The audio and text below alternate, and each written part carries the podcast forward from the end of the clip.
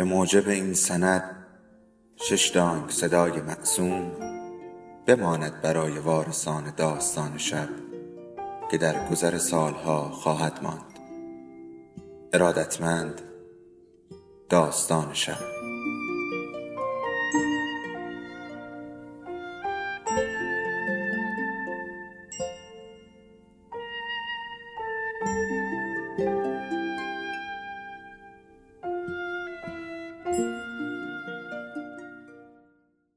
یکی بود، یکی نبود.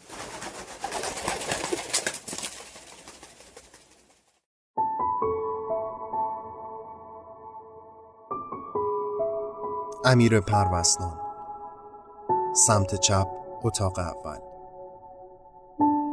قسمت هجدهم.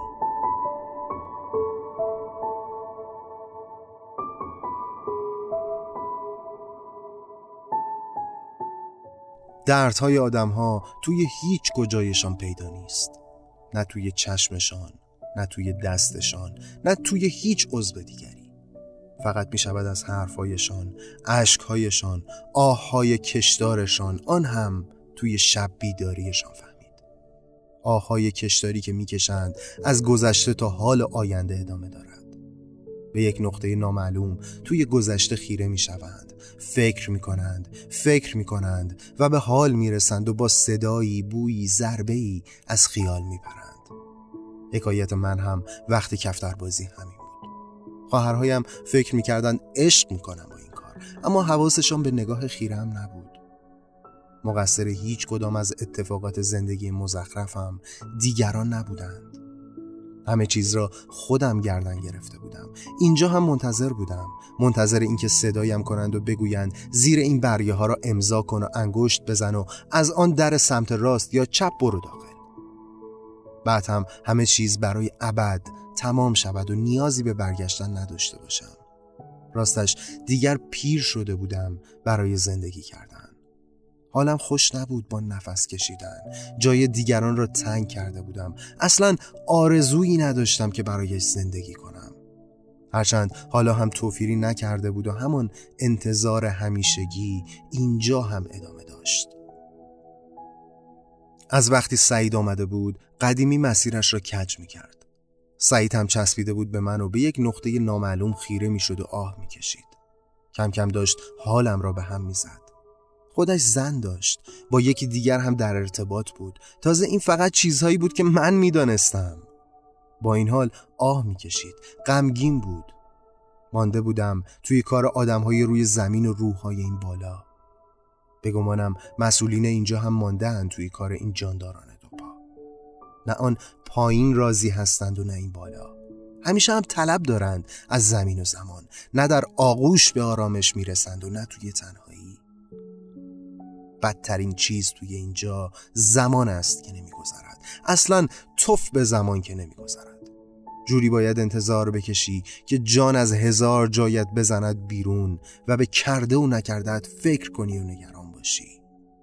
یک بار توی دوران راهنمایی بچه‌ها یک سری عکس لختی آورده بودن توی مدرسه و دست به دست میچرخید.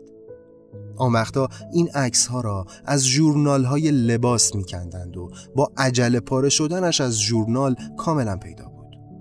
چون کناره عکس‌ها بی دقت پاره شده بود یا حتی خط پارگی به وسط عکسم رسیده بود. درست همان روز ناظم و مدیر افتادند به جان بچه‌ها و چند نفری را از جمله من از کلاس انداختند بیرون و کیف‌هایمان را بردند توی دفتر مدیر تا بگردند. نمیدانم کدام یکی از بچه ها لو داده بود و اصلاً چه دردی داشت که با اینجور عکس‌ها کنار نمی آمد یا شاید با من و بقیه مشکل داشت.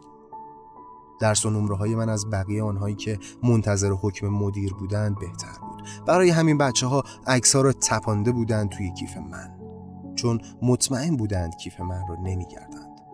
حتی روح هم از این موضوع خبر نداشت. وقتی هم که یکی از بچه ها ماجرا را گفت، بیشتر از این که نگران باشم حسرت می‌خوردم که چرا حداقل عکس‌ها را یک نظر ندیدم و برای عکس ندیده باید محکوم شوم.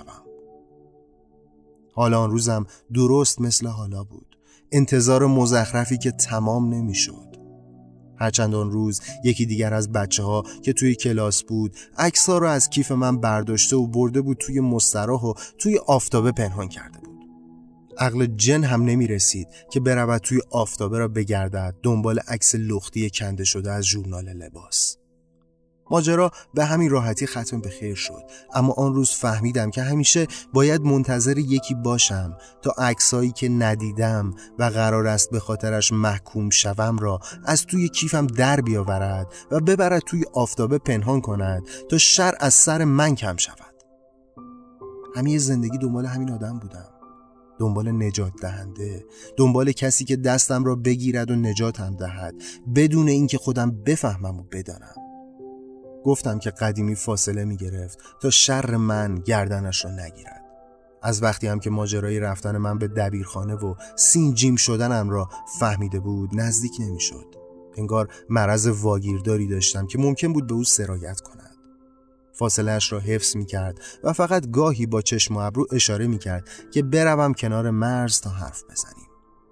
فهمیده بودم که کنار مرز امن‌ترین جا برای حرف زدن است، چون تمام امنیتش دست نگهبانها بود و آنها هم اصولاً سرشان به چیزی گرم بود و کاری به کار روح‌ها نداشتند.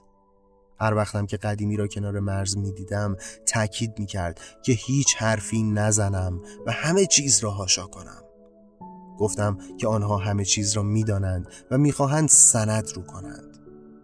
قدیمی گفت که خیالم راحت باشد و این اسناد اصلاً محکمه پسند نیست و فقط میخواهند اعتراف سوری بگیرند تا خودم همه چیز را گردن بگیرم.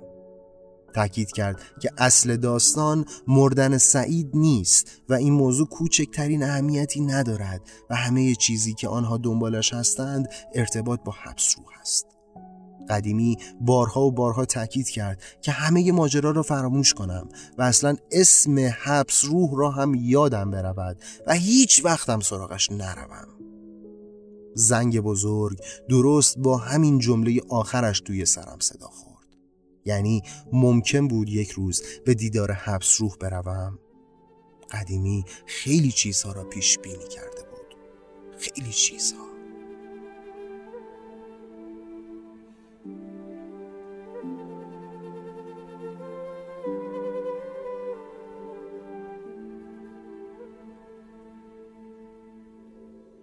داستان شب بهانه است برای با هم بودن، دور هم نشستن، شنیده شدن.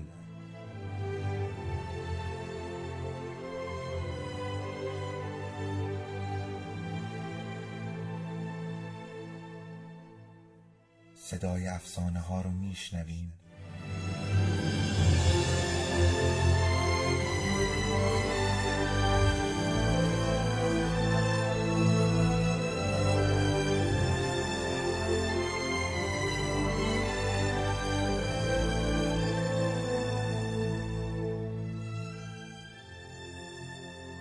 شبتون بخیر.